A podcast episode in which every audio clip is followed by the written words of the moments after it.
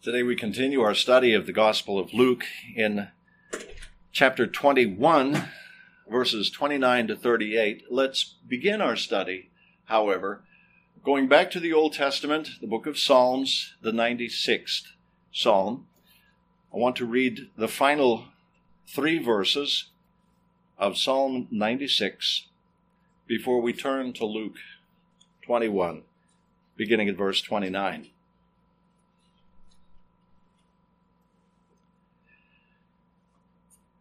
Psalm 96, beginning at verse 11. Let the heavens be glad, let the earth rejoice. Let the sea roar and all it contains. Let the field exult and all that is in it. Then all the trees of the forest will sing for joy before the Lord, for he is coming. For he is coming to judge the earth. He will judge the world in righteousness and the peoples in his faithfulness.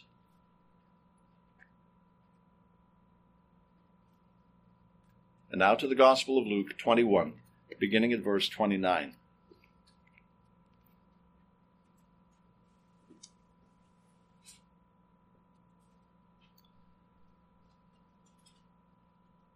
Speaking of Jesus, who is there the Mount of Olives with his disciples.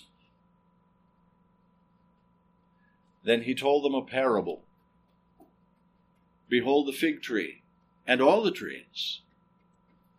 As soon as they put forth leaves, you see it, and know for yourselves that summer is now near. So you also, when you see these things happening, recognize that the kingdom of God is near. Truly I say to you, this generation will not pass away until all these things take place. Heaven and earth will pass away, but my words will not pass away. Be on guard so that your hearts will not be weighted down with dissipation and drunkenness and the worries of life, and that day will not come on you suddenly like a trap, for it will come upon all those who dwell on the face of all the earth.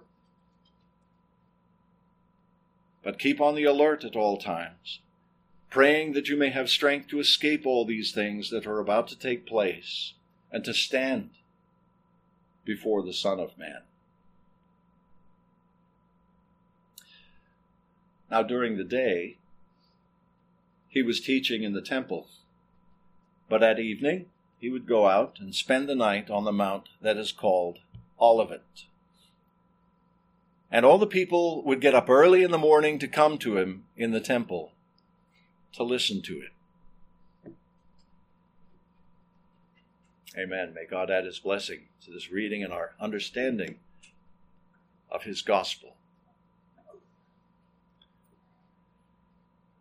It was the custom of our Lord Jesus Christ, those final days before the cross, to spend his days in the temple teaching and his nights outside the city walls across the narrow Kidron Valley that lay just east of the city. So every evening, after teaching in the temple, every evening, he and his disciples would leave the temple, leave the city walls, cross that narrow valley and take the winding road that led them up the hill called Olivet or the Olive Grove, which wasn't very far. It sounds like it was far, but it really wasn't very far. They could be there on Mount Olivet from the temple within a half an hour, half an hour's walk. And Bethany was off in that direction too, just a mile or two farther down the road. And he had friends there.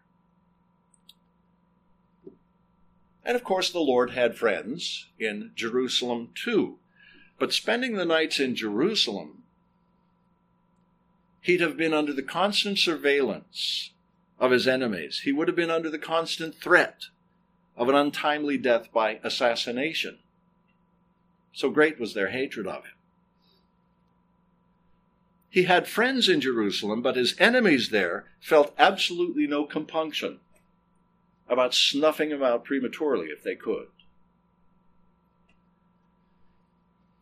And thus far, Jesus knew that his hour had not yet come. So he spends his nights outside the city, putting some distance between them. It just seemed to be the prudent thing to do.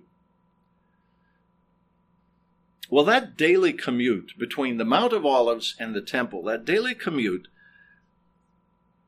gives Jesus ample material for object lessons in his teaching. Olivet, or the olive grove, of course, is an orchard. It's an orchard.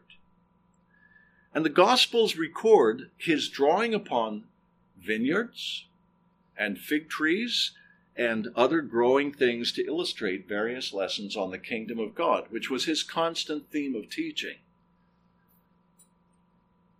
Object lessons drive the point home. They make it memorable, and good parents and good teachers tend to learn this early on in their dealing with the children God has committed to them. Object lessons make the lessons stick, make them memorable, and their children remember. Now, it's Passover time, of course, uh, the time that we are reading about it's Passover time. That's what brought them, along with many thousands of other Jews, to Jerusalem in the first place. It's Passover time, which means it's early springtime. It's either the very last days of March or the very earliest days of April. And I hope you're in tune enough with the cycles of life that I don't even need to tell you what's going on in the fields and trees in springtime. But it may be helpful to remember, to bear in mind, that the trees and the vines and the grasses, they don't all spring to life at exactly the same time. I have uh, observed in orchards of my own, I've had a couple of them in the course of my life, and I've observed that almonds, apricots, peaches, they begin putting their leaves out fairly early in the springtime. Apples and pears, just a little bit later.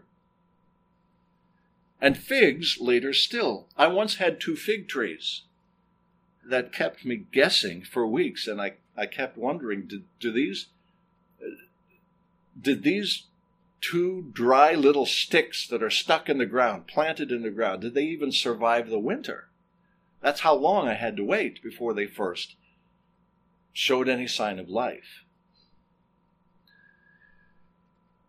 Well, in the wake of his Olivet discourse on the end of that Old Testament age and the beginning of a new one, Jesus tells this very simple parable. In fact, although Luke calls it a parable in verse 29, you and I probably wouldn't have even thought to call it that. We would call it an illustration. Jesus is just putting two things side by side to compare them. He says, Behold the fig tree. And he probably saw one there by the road or wherever he was. Behold the fig tree. And all the trees. As soon as they put forth leaves, you see it and you know for yourselves that summer is near. Even so, you too, when you see these things happening, the things he had just spent a lot of time outlining for them. When you see these things happening, know that the kingdom of God is near. I want to remind you today of the testimony of the trees to the kingdom of God. The testimony of the trees. Now, does that sound strange coming from the lips of a Reformed preacher? Does it sound New Age? Does it sound pantheistic, even? The testimony of the trees. Well, I could reference, of course, the brilliant works of Tolkien or of C.S. Lewis and other Christian writers for that point. Their stories have kept us thinking about these things for two or three generations now. I could talk about literature. let me take you instead to our common source book for this idea that the trees, and in fact all of nature, bears testimony to the glorious reign of God. You find that idea in the law, the prophets, and the Psalms of the Old Testament, especially the Psalms. In fact, the 96th Psalm that ends, you remember, in these words Let the heavens be glad, that's the sky above, let the earth rejoice, let the sea roar and all it contains, let the field exult and all that is in it. Then all the trees of the forest will sing for joy before the Lord, for he is coming. Trees singing for joy. For he is coming to judge the earth. He'll judge the world in righteousness and the peoples in his faithfulness. Dear ones, listen. The inanimate world, the inanimate world has its own way of bearing witness to the power and the wisdom and even the righteousness of God their Creator. What did Jesus say earlier this very week that we're reading about? What did he say earlier that week as he entered Jerusalem for the first time? If these cheering children and these cheering disciples were silent, the rocks would cry out. The stones will cry out. Turn the page with me from the 96th to the 98th Psalm. Let the sea roar and all it contains, the world and those who dwell in it. Let the rivers clap their hands. Let the mountains sing together for joy before the Lord, for he is coming to judge the earth. He will judge the world with righteousness and the peoples with equity. Once again, inanimate things, praising and rejoicing in the Lord. Of course, we've known for a long time that the heavens declare the glory of God and the firmament showeth his handiwork. We've known that for a long time, and truth be told, we didn't even have to have the 19th Psalm tell us that. All you need is a clear night to look up and see the moon in its predictable phases. To see the movement of the planets from night to night. To see the, the fixed stars fixed in their appointed places. Those stars are not there by act of Congress. Congress may mess with the setting of our clocks twice a year but they have no power to alter the perfect regularity, the predictability of sunrise and sunset, or the changing of the seasons. These powers over nature. Even the power, remember, even the power to make the sun stand still when he so pleases, even the power to darken the sun. These powers over nature God reserves to himself. In fact, he's bound himself by covenant with Noah, the father of us all, in Genesis 8:22. Are these rebel nations, including our own, fretting over this matter of climate change? Maybe the nations simply think too highly of themselves and their power even to do damage to God's creation. God is far greater than we, and He says He's keeping it. He's preserving it. He's governing it. He's keeping it safe. The absolutely faithful God who binds himself to his covenant promise. While the earth remains, seed time and harvest, and cold and heat, and summer and winter, and day and night shall not cease.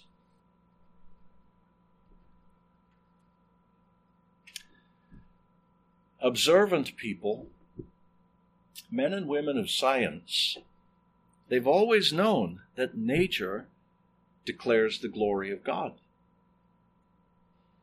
There's simply no other rational explanation for these things that I've been talking about.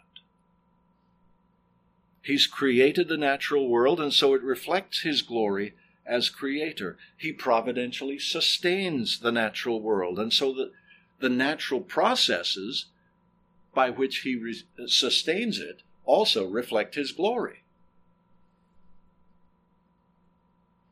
It can't be otherwise. Every clay pot that has ever been made has a potter. And the quality of the pot, the characteristics of the pot, tell us something about him, about that potter. But here in these verses, Jesus introduces us to an idea that's not exactly new, but it's not as well understood, I think, by Christians. His illustration from the budding of trees implies that the processes of nature also articulate in silent but powerful ways God's sovereign reign as Redeemer and Judge. He's created the world. He's providentially sustaining the world, but he's also guiding this world toward its final judgment and the redemption of his people. Behold the fig tree and all the trees. As soon as they put forth, as soon as that late budding fig tree finally buds, you see it and know for yourselves that summer is now near. Even so, you too, when you see these things happening, when you see the coming of the Romans, when you see all the imperial turmoil going on across the whole empire, when you see the encircling of Jerusalem, and so on, when you see these things, recognize that the kingdom of God has come near.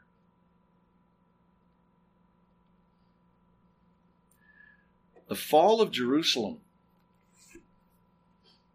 portended by the budding of the fig tree in its season, this would be an act not of creation, nor merely of providence. The fall of Jerusalem was going to be an act of God's sovereign judgment on that nation and the redemption of the believing remnant, the church. A fig tree, of all things, a fig tree has the power silently to testify of the nearness of these things as well God's judgment and redemption.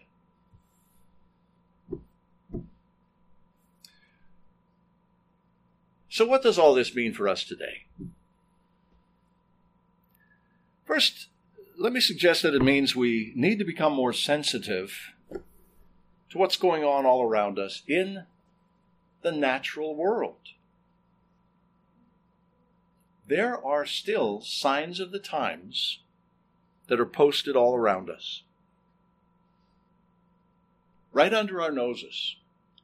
And some of them are very simple. Some of them are so simple we hardly even notice them. The, there are those recurring signs of the times before us in the springtime when the trees are in bud. Those little things have a story to tell, a story about the Lord Jesus Christ and the unfolding of his redemptive plan in history.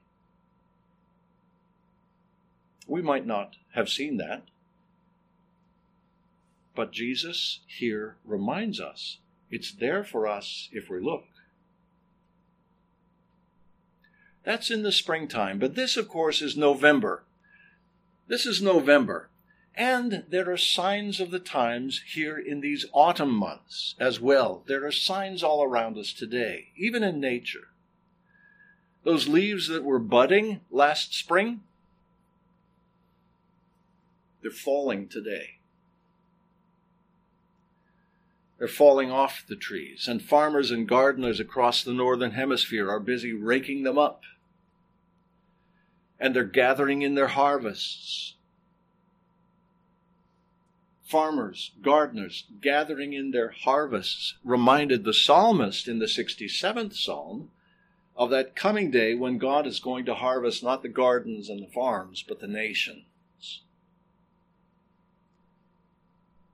When he'll separate the wheat from the chaff and judge the peoples, that is, the nations, with uprightness.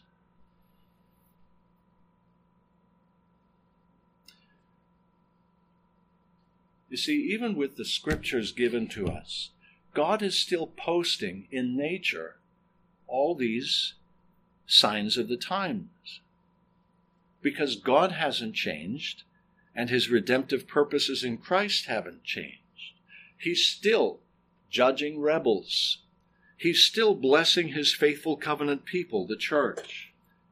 The chaff is blowing away, and he's gathering the good wheat into barns. Our Bibles tells us that. But the natural world concurs with it. The natural world agrees. This is what God is doing in the world. God is still sovereign. He's still active in undiminished power and goodness and grace. The natural world tells us so. What theology do you read, for instance, in a passing thunderstorm? I'm sure some of you have thought of that in the midst of a violent thunder and lightning storm. The 29th Psalm gives us a pretty good idea of what we might learn from the voice of the Lord in the storm. Or how do you understand the sovereign God sending natural disasters on the rebellious nation? How do you understand polar vortexes that freeze and cripple even deep south Texas? What are we to think of pandemics and plagues that are outside our power to control, even for all our best efforts to vaccinate them away? Then there are the hurricanes, the tornadoes, the earthquakes. If God is sovereign, if God is sovereign, then these things don't just randomly happen every now and then. Go ask Pharaoh about these things. If God is sovereign, then he sends them. He sends them. And it falls to us to interpret them by his word. The Olivet Discourse listed for the disciples a number of observable signs of the time, signs designed to point them toward the redemptive reality that lay within the lifetime of some of them. And what was the reality that these things pointed to? The things that he had been talking about in the Olivet Discourse that we've looked at over the last couple of weeks. What was the reality? It was the end of the old covenant and the beginning of the new. That was the reality. And that apostolic generation wasn't going to pass away. It wasn't going to pass away until the transition from the old to the new was complete. The end of the temple and its worship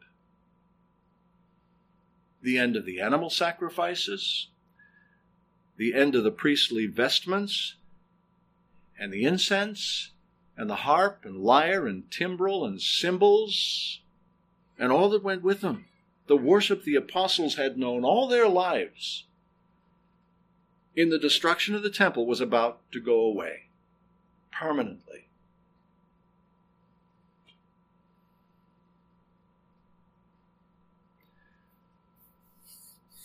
Which is disconcerting. It's disconcerting. It's got to be. But there was a plus side to it. Worshipping God was soon going to become much simpler and yet much deeper, much clearer.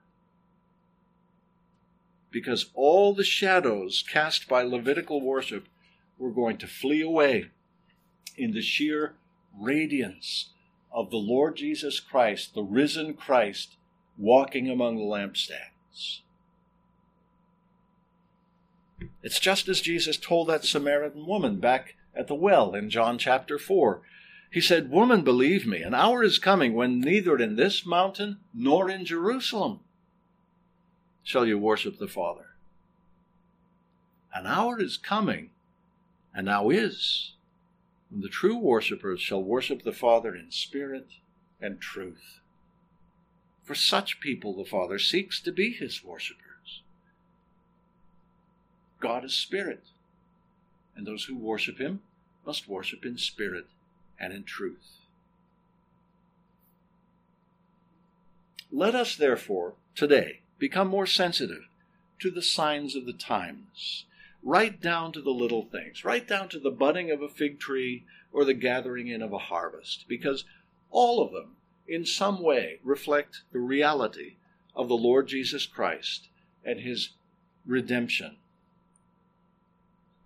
of the lost. A second thing we need to remember is the personal duty this awareness of our times places upon us. An awareness of our duty in view of these things. We are no longer to live as we once lived.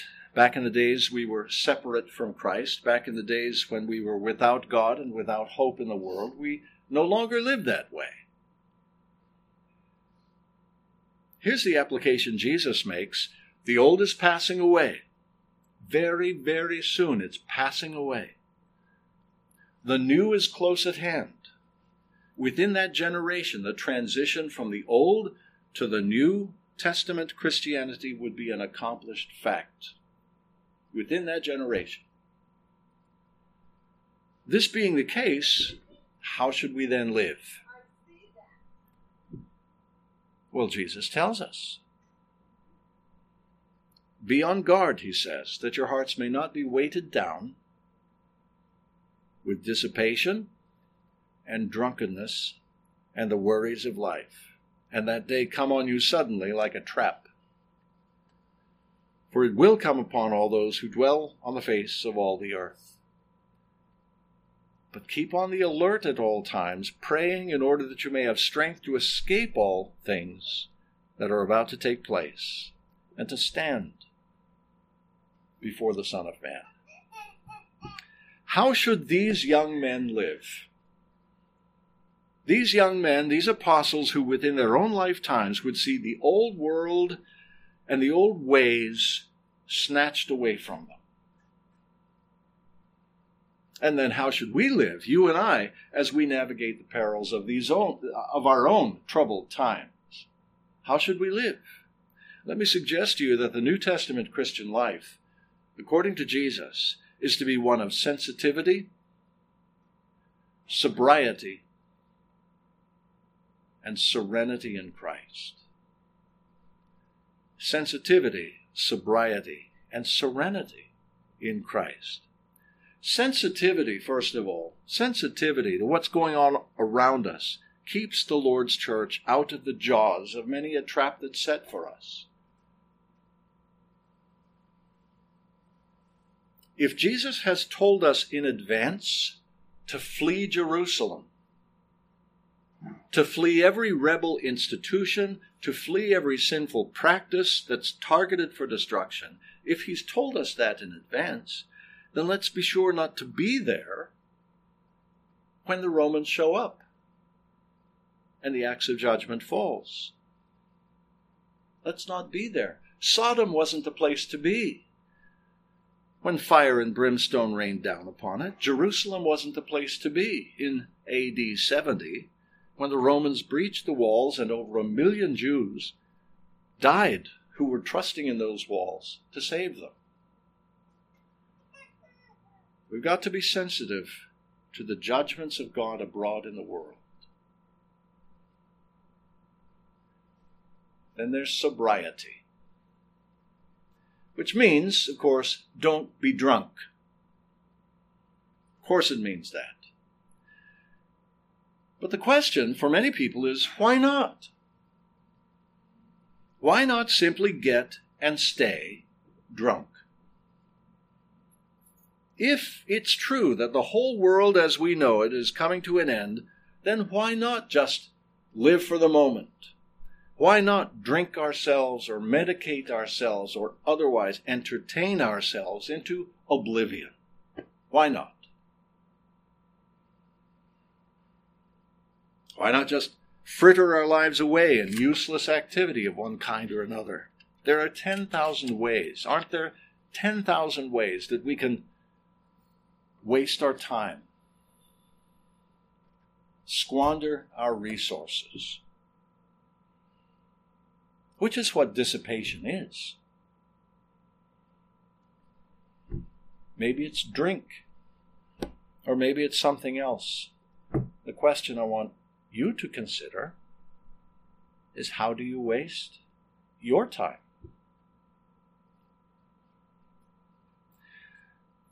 The Lord of the church aims to produce men and women and children who are able to keep a clear head and a pure heart and a steady hand through all of the turbulence of troubled times, including these troubled times.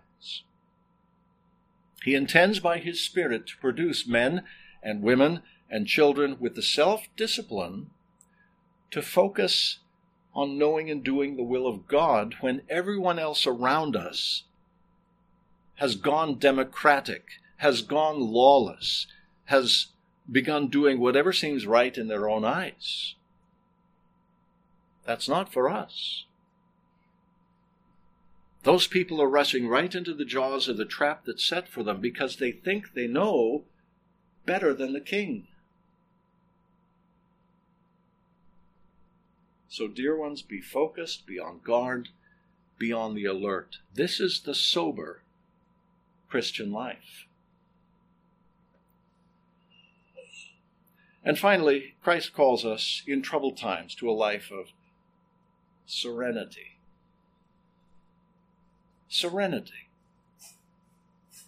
Be on guard that your hearts may not be weighted down with dissipation and drunkenness and the worries of life. The old campfire song says, They'll know we are Christians by our love.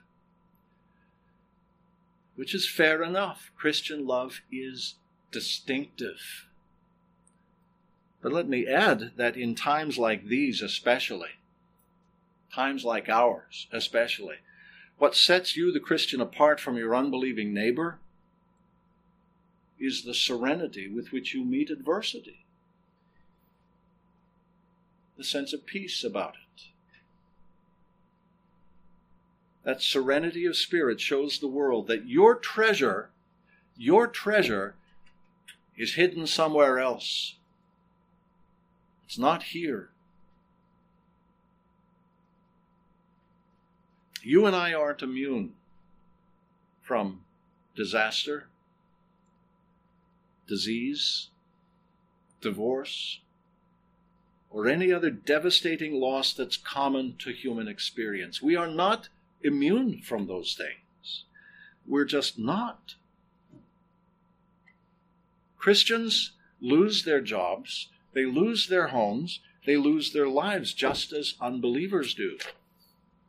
The striking difference is that we face these hardships, these losses, we face them hand in hand with the Lord Jesus Christ, the great shepherd of the sheep.